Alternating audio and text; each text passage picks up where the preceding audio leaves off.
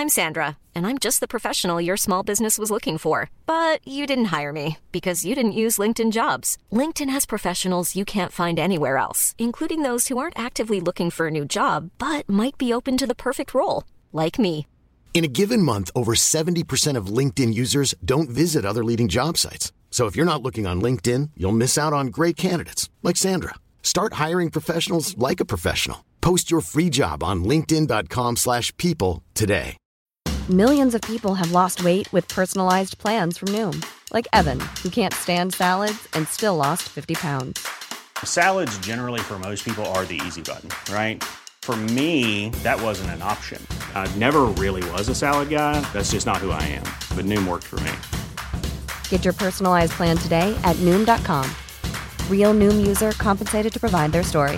In four weeks, the typical Noom user can expect to lose one to two pounds per week. Individual results may vary.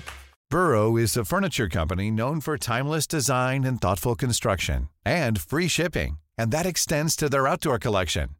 Their outdoor furniture is built to withstand the elements, featuring rust-proof stainless steel hardware, weather-ready teak, and quick-dry foam cushions.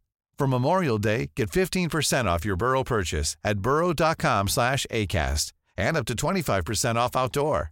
That's up to 25% off outdoor furniture at burrow.com slash ACAST. Join us for a journey as we go back to the great civilizations of the past. Who were the people? What were they like? How did they begin? And how did they end? Let's find out on this episode of Fan of History.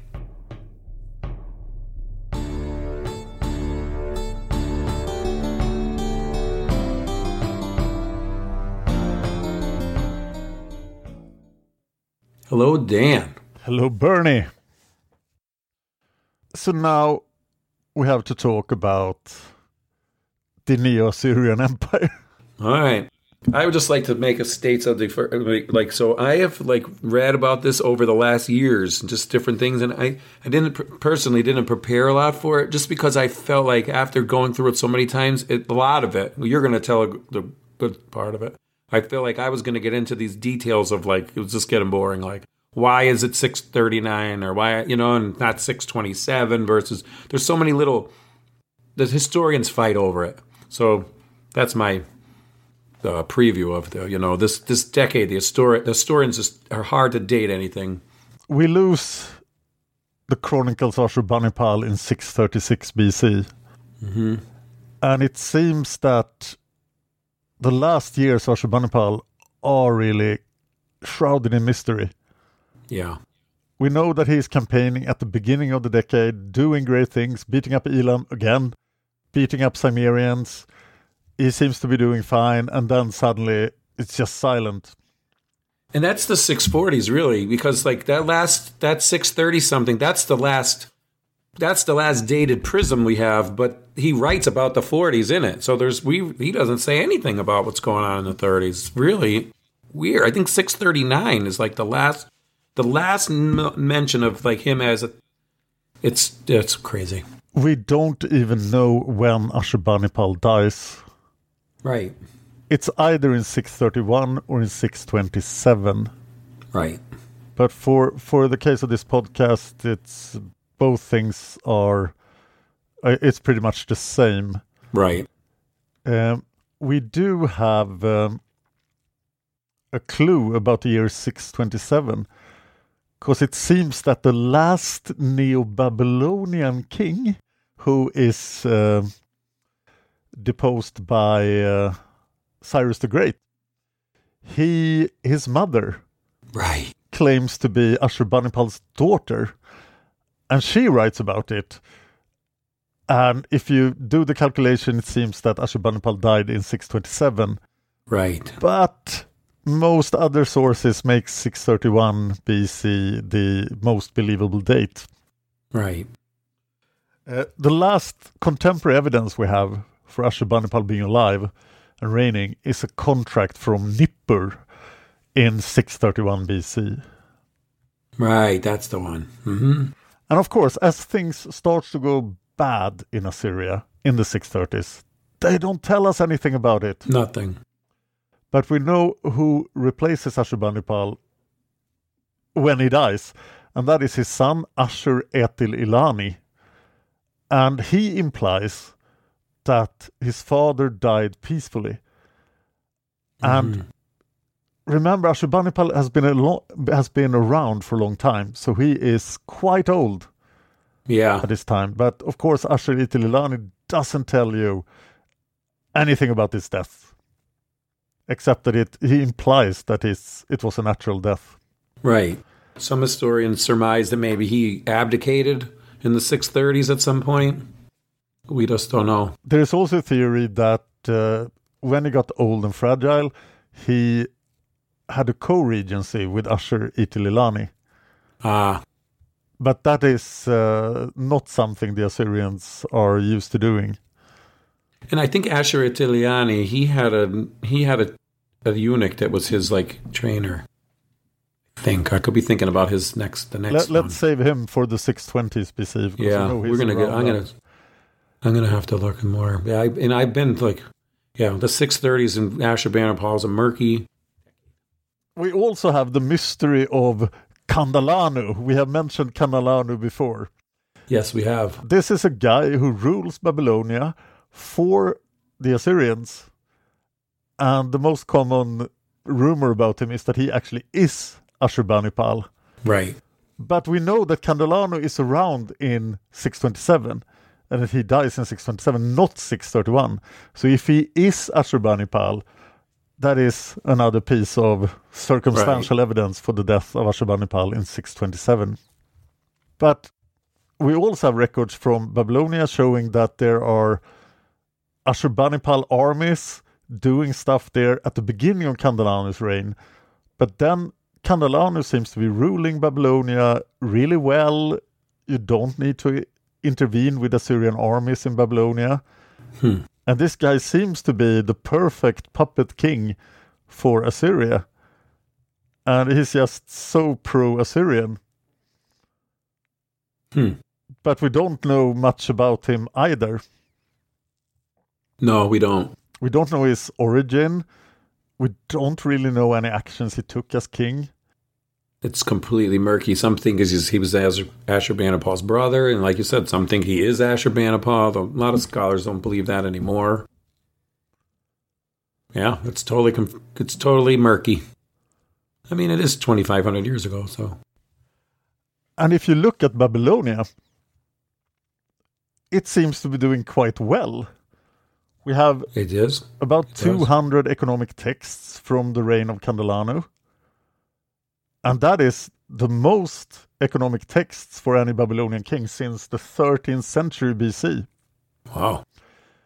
They are concentrated in the northwest Babylon, Borsippa, Sippar, Dilbat, and Kursa Kalama.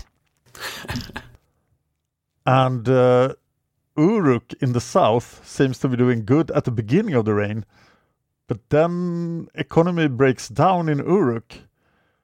Hmm. That is near the sea land, near the Chaldean influence.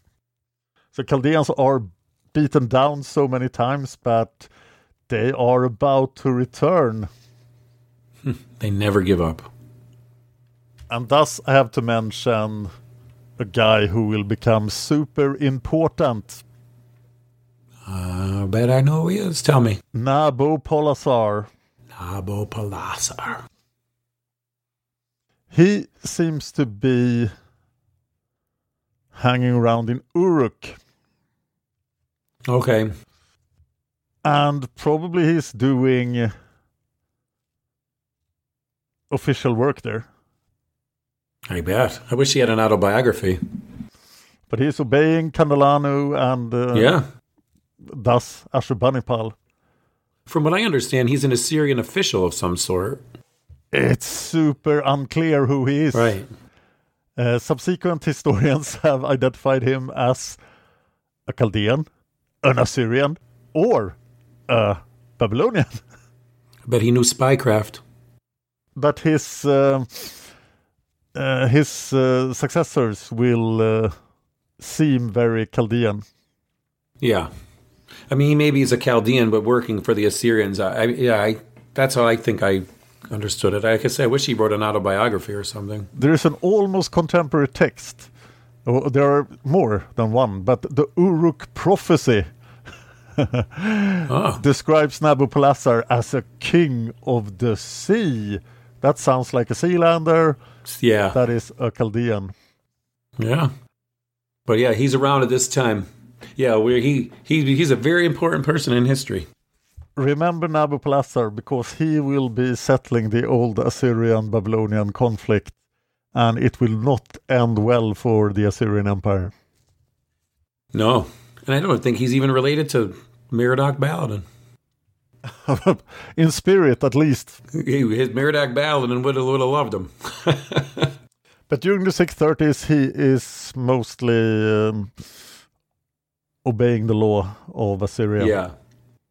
Wouldn't that be cool if we did did we should make a series of like of autobiographies, like you know, like an auto the autobiography of Nabopolassar, and you sort of write it in his in his um, hand.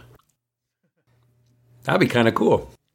It would. There's a suggestion to somebody, a good author out there, just like the ancient history autobiographies. They're obviously not real. In cuneiform. Oh, come on now. But in the 620s BC, Nabopolassar will be back in full force. yeah. Yeah. Okay, so let's stay in the 630s. Let's do that. What do you have for me? I got some Olympics. Oh, sports. Yeah. Um, 636 Olympics. We know who won the Dialis, the Dialis or whatever it is in uh, 640, right? Kylon. We're on the 636. So we have a guy, Phry- Phrynion of Athens. He won the Pancration. And later he became a general of Athens and got a chance to use some of these skills in a duel sometime around 608. But we'll find out about that then. Arytamas of Sparta won the stadium. Okay, remember Phrynon of Athens then for like uh, 30 episodes. Yeah, And then, please. then there will Yeah. be a quiz about it. It's you know I did you ever li- did you ever do podcasts? Like I li- I'll sometimes find a podcast and I'll listen to the whole thing like and the guy might have did it over five years you know? So I try to go back and listen to them but yeah somebody may you know somebody may catch that episode in a couple hours. Yes? that's kind of cool. Okay, more Olympics. yeah more Olympics. So six thirty two I believe this is while the Battle of Chengpu was going on right? That time um, there was the Olympics introduced a new event and it was the boys stadium and boys wrestling. So um, this would be like you know it's a little murky. I'm going to say this is about from 12 to 17 18 years old would be boys. I think what's really cool is how especially the wrestling i've been reading a book on the olympics. I'm going to try to fi- finish the ancient olympics. Pretty good. And um it just really goes to show you though how the Greeks were like doing all these sports, like especially these martial events, you know, like this physical fitness, the running and the wrestling and the you know boxing and pancration. I mean, here's these now they're having boys wrestle, and um, you know, and they wonder why the Greeks were such good mercenaries and they're kicking everyone's butt now pretty soon. I mean, here they as children they start wrestling.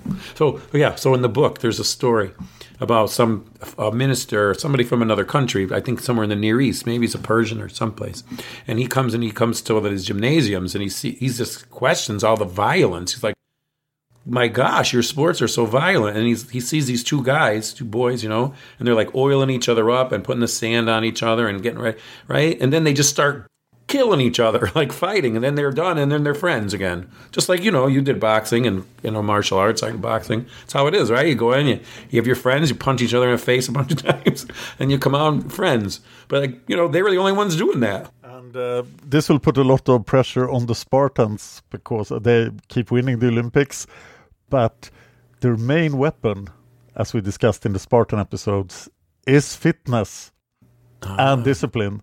So they have to be a little more fit than anybody else. If you're looking for plump lips that last, you need to know about Juvederm lip fillers. With Juvederm Volbella XC and Juvederm Ultra XC, your lip look, whether it's subtle or bold, can last up to one full year with optimal treatment and no additional maintenance. Find a licensed specialist and see if it's right for you at juvederm.com today. That's J U V E D E R M.com. Add fullness to lips in adults over 21 with Juvederm Volbella XC or Juvederm Ultra XC. Do not use if you have severe allergies or a history of severe allergic reactions, or if if you're allergic to lidocaine or the proteins used in Juvederm. Tell your doctor if you have a history of scarring or taking medicines that decrease the body's immune response or that can prolong bleeding. Common side effects include injection site redness, swelling, pain, tenderness, firmness, lumps, bumps, bruising, discoloration, or itching. As with all fillers, there's a rare risk of unintentional injection into a blood vessel, which can cause vision abnormalities, blindness, stroke, temporary scabs, or scarring. For full important safety information, visit juvederm.com. Burrow's furniture is built for the way you live. From ensuring easy assembly and disassembly to honoring highly requested new colors for their award-winning seating, they always have their customers in mind. Their modular seating is made out of durable materials to last and grow with you. And with Burrow, you always get fast, free shipping. Get up to 60% off during Burrow's Memorial Day sale at burrow.com slash ACAST. That's burrow.com slash ACAST. burrow.com slash ACAST. Millions of people have lost weight with personalized plans from Noom, like Evan, who can't stand salads and still lost 50 pounds. Salads, generally, for most people, are the easy button, right? For me, that wasn't an option. I never really was a salad guy. That's just not who I am. But Noom worked for me. Get your personalized plan today at Noom.com. Real Noom user compensated to provide their story. In four weeks, the typical Noom user can expect to lose one to two pounds per week. Individual results may vary. To keep their reputation as the best fighters of Greece. Yeah, interesting. I do have a little bit of information on the wrestling. Tell me. Um, uh, just in general, like so. That's boys, but you know, um, it was they started it in 708 BC, and they called it Pale, P A L E, Pale. So that was the 18th Olympian. They brought wrestling. So they say it's the oldest form of fighting without wrestlings, and there's two forms: upright wrestling and ground wrestling. Oh, wait a minute. You said wrestling is the oldest form of fighting without weapons. Yeah, You said wrestling is the oldest form of fighting without wrestling. did I? Yes. Wow. I guess that's on record. So I meant to say wrestling is the oldest form of fighting without weapons. Good. That's amazing how you say something you don't even realize that. So there's yeah, they had upright and ground wrestling, and upright was practiced in the sand pit, the same the same um, uh, pit that they used for the long jump, and ground wrestling was done in wet sand. So I have a wet sand wrestling contest. Okay. But they didn't do ground wrestling at the games. Now, the Olympic Games only had the upright wrestling in the in the dry sand. So ground So- wrestling is like dirty wrestling that is looked down upon. Yeah, yeah, it's more like mud wrestling. Wet sand, mud, pretty close. Yeah, so um, it, it was it was the first. It was actually the first competition added to the games that wasn't a foot race.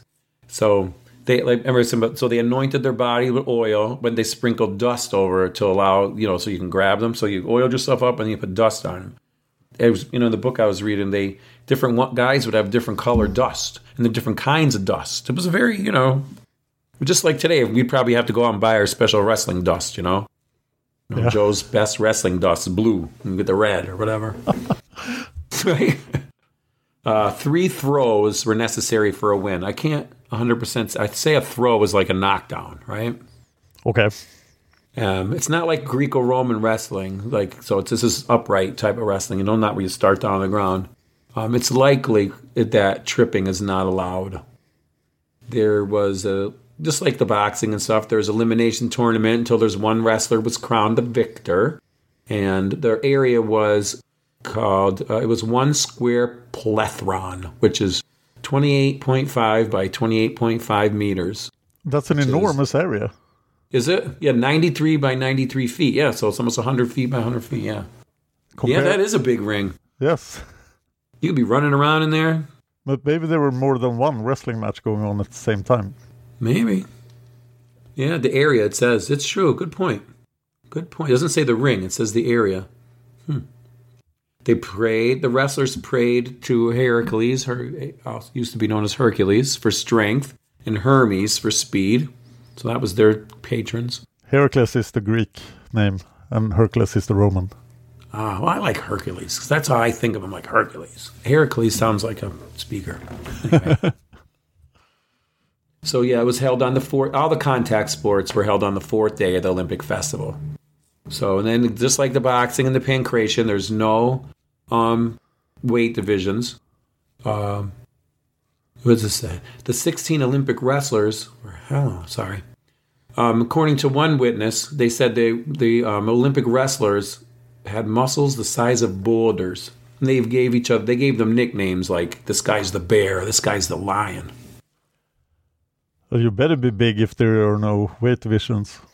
Uh, yeah, I know. You just want to be the biggest goon you could be, like, you know. Well, here's what they say they should look like. This one coach, who was a famous coach, he said an even temperament and a fine physique were important. He liked a wrestler with a straight back, a solid thigh turned outwards, and wrote that narrow butts are weak, fat ones slow, but well formed butts are an asset for simping. Simping? I mean, simping is a word like that's a different word with connotation now. It means like if you're sort of like sympathetic to your girlfriend. So I don't know what simping is. Must be wrestling. Why is Philostratus obsessed with butts? Uh, he's because narrow butts are weak, fat ones are slow, but well-formed butts. So I basically muscular, you know, because your power yeah. comes from your legs. So he likes a good gluteus. and all of these guys are naked, of course. So Good point. Right. So you see this big fat butt or a skinny butt, you're like, ah, this guy's no good. If you're going to bet on them, look for the guy. look for the guy with the good butt. okay. No, I don't know how to dis- which one. Uh, anyway, um, yes. No hitting or kicking was permitted in wrestling. Right, not like the others. There, that's why wrestling was 708, and then I think we had boxing in the 680s, and then we had the pancration by the 640s or 50s. Right, you're like, all right, wrestling's not violent enough. Let's go punching. All right, let's go kicking. It's at the no gouging of the eyes, and you can't even do that in the pancration, but that's about all you can do. And it's at the discretion of the referee whether or not twisting the fingers with intention to force him to concede is permitted. Now, that isn't allowed in the pancration, so that was not always allowed here. And here's the thank goodness grasping of the genitals is prohibited. So, good. All other holds intended to persuade the opponent to concede defeat through pain or fear are permitted, and they're a big part of the contest. So you want to, you know, beat him up pretty good, make him scare him, so he quits. So you can win with uh, three throws or forcing the other one to quit. Yeah, yeah, scaring the hell out of him. Strangle them. Yeah, you could strangle them, stuff like that. Now here, but this break is good. Arms. Break, you can break their arms. If you're lucky, you could twist their fingers. The only thing you can't do is grab them by the genitals.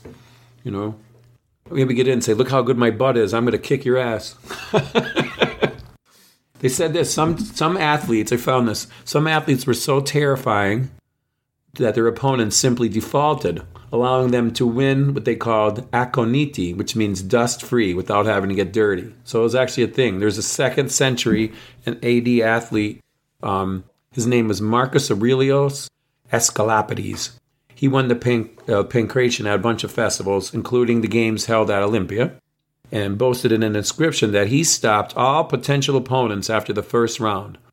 An inscription, in another inscription honoring a wrestler Tiberius Claudius Marcianus, says that when he got undressed, all his opponents begged to be dismissed from the contest. his butt must have been terrifying. Amazing, or what else? Who knows? like, wait, I just had this vision. What if he was like excited when he you're like, yeah, no, I'm not fighting you. Forget it. I see uh, that they introduced rounds at some point. Then, if they have rounds in the second century see, because they don't have any rounds now, right? True, true, true, true, true. They didn't. They were just there was this fight. Yes. And how about this? There was uh, um, infractions were punished by immediate whipping by the referee until that undesirable behavior is stopped. Uh, the UFC should should have that. I know, right? like when you're clinching too much, like stop it, whip, whip, whip, whip. um, you needed three points to win the match, and the, how you can win a point is the opponent's back, hip, or shoulder touching the ground at any time. Um, by the opponent tapping or in some other way making clear that he concedes through pain or fear and by the opponent making contact with the ground outside the allocated wrestling match ground or any part of his body or by being lifted and carried out. Sort of like sumo wrestling. If you throw him out of the ring, you win. You carry someone 14 meters to the. Yeah. Then, then you should win. And of course, the, the first rule is the three throws. Right. So, like, if this was like, pro- do you ever see professional rest, professional in quotes wrestling, like WWF? Oh yes. Yeah, they're always throwing them out of the ring. So basically, if you threw the guy out of the ring three times, you will win. You don't even have to hit him with a chair. So, um, a- yeah, so maybe this is kind of like rounds too, because after scoring a point, the opponent must be given time to rise on his feet in a few moments before wrestling can continue. So, yeah, you can't just throw the guy down and be like, you know, jump right back on top of him. Um, so that's different than boxing and, and, and for sure. The, ma- the referee starts the match. He could stop it if you know the point is scored. All those kind of things. He, like we said, he has whips. They said there's you know the referee had some some leeway in deciding the rules. So I imagine over the centuries things change a little bit. You would hope so. Yeah. Well, today we don't. You know, at least we were in clothes. I, I do have some of the winners. So let's see. We have some of the boys. So boys wrestling. Guess who where he was from? Where was he from? Sparta. Oh, surprise! 632 BC. A guy, his name is Hipposthenes from Sparta. And we also have the Spartans won the stadium. His name was Eurycletus. And but the boys' stadium was won by a, a, a guy, a boy from. His name is Polynicus. He's from Elis. It's interesting that we have like a few of the winners for each Olympics, but not all of them. Yeah, I know. You know what I think it is? I'm pretty sure I read it in that book. I think what it is is the records. If there wasn't, it, it, like, if Olympia had records, we don't have them because all the records come from the cities. So, like, ah. This, yeah, you had to, like, sort of tease it back. Like, oh, we found out that this year this guy won, like, Chiron. We knew. Maybe, like, in other words, they may have found out that Chiron won the Olympics in 640 because of his revolt. That kind of thing. That's why it's all pieced together. Interesting that the Spartans are so bad in documenting events, but they are good at documenting the winners of the Olympics. Yeah. Hmm. Yeah, I wonder why. They, they needed that. I mean, they weren't really very big. Like they weren't. A, they they had they were so strong and powerful, but they had to be like the Assyrians and keep you scared because they didn't lose for many times. But they, I mean, they only had their own citizen soldiers. If they lose an army, they're in trouble. you know, you can't Yeah. be using. That's what you know. Honestly, that's what Ashurbanipal did wrong. He just kept using his army. You can't just keep using it just because it's big. He just you know he used it up in my opinion. You know, just because he had a by the end it was a Pyrrhic victory. Yeah. And that's all I got on the Olympics there. Yeah, so that's what I got for the. Uh, that's the end of this episode. I think we're gonna have one more for the six thirties, and that's the end of this one. That's all I got for today. Well done. Thank you, and you too, Dan. Actually, thank you. I know if you know a lot of times, you know, Dan's got millions of podcasts he does, and a lot of times I do a lot of the research, and Dan did a lot of research on this episode, and so I do I do appreciate that. It's really very helpful, and I enjoyed it very much. I found a lot on 612 BC, so I'll be doing a lot for that. Awesome, awesome. Yeah, But, I hope you guys um, enjoy it too. Uh, remember our Patreon as well. If you like Yes, this podcast, consider being a contributor on patreon.com. Search for Fan of History.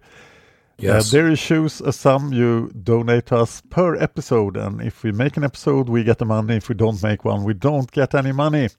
So it's not Yes. a monthly thing, it's per episode, but it is charged the month after the month the episode was published. So that's good to know so you don't get confused by that. yes, Okay. we do appreciate it. Onwards, Yeah. closer to the fall of the empire.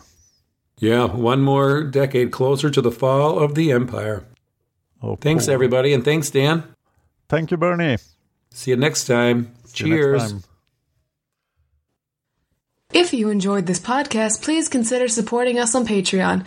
Patreon.com slash fan of history. Just a dollar an episode would help us out. Thanks, and see you next time. Hey, it's Paige DeSorbo from Giggly Squad. High quality fashion without the price tag. Say hello to Quince. I'm snagging high-end essentials like cozy cashmere sweaters, sleek leather jackets, fine jewelry, and so much more. With Quince being 50 to 80% less than similar brands. And they partner with factories that prioritize safe, ethical, and responsible manufacturing. I love that. Luxury quality within reach. Go to quince.com slash style to get free shipping and 365 day returns on your next order. Quince.com slash style.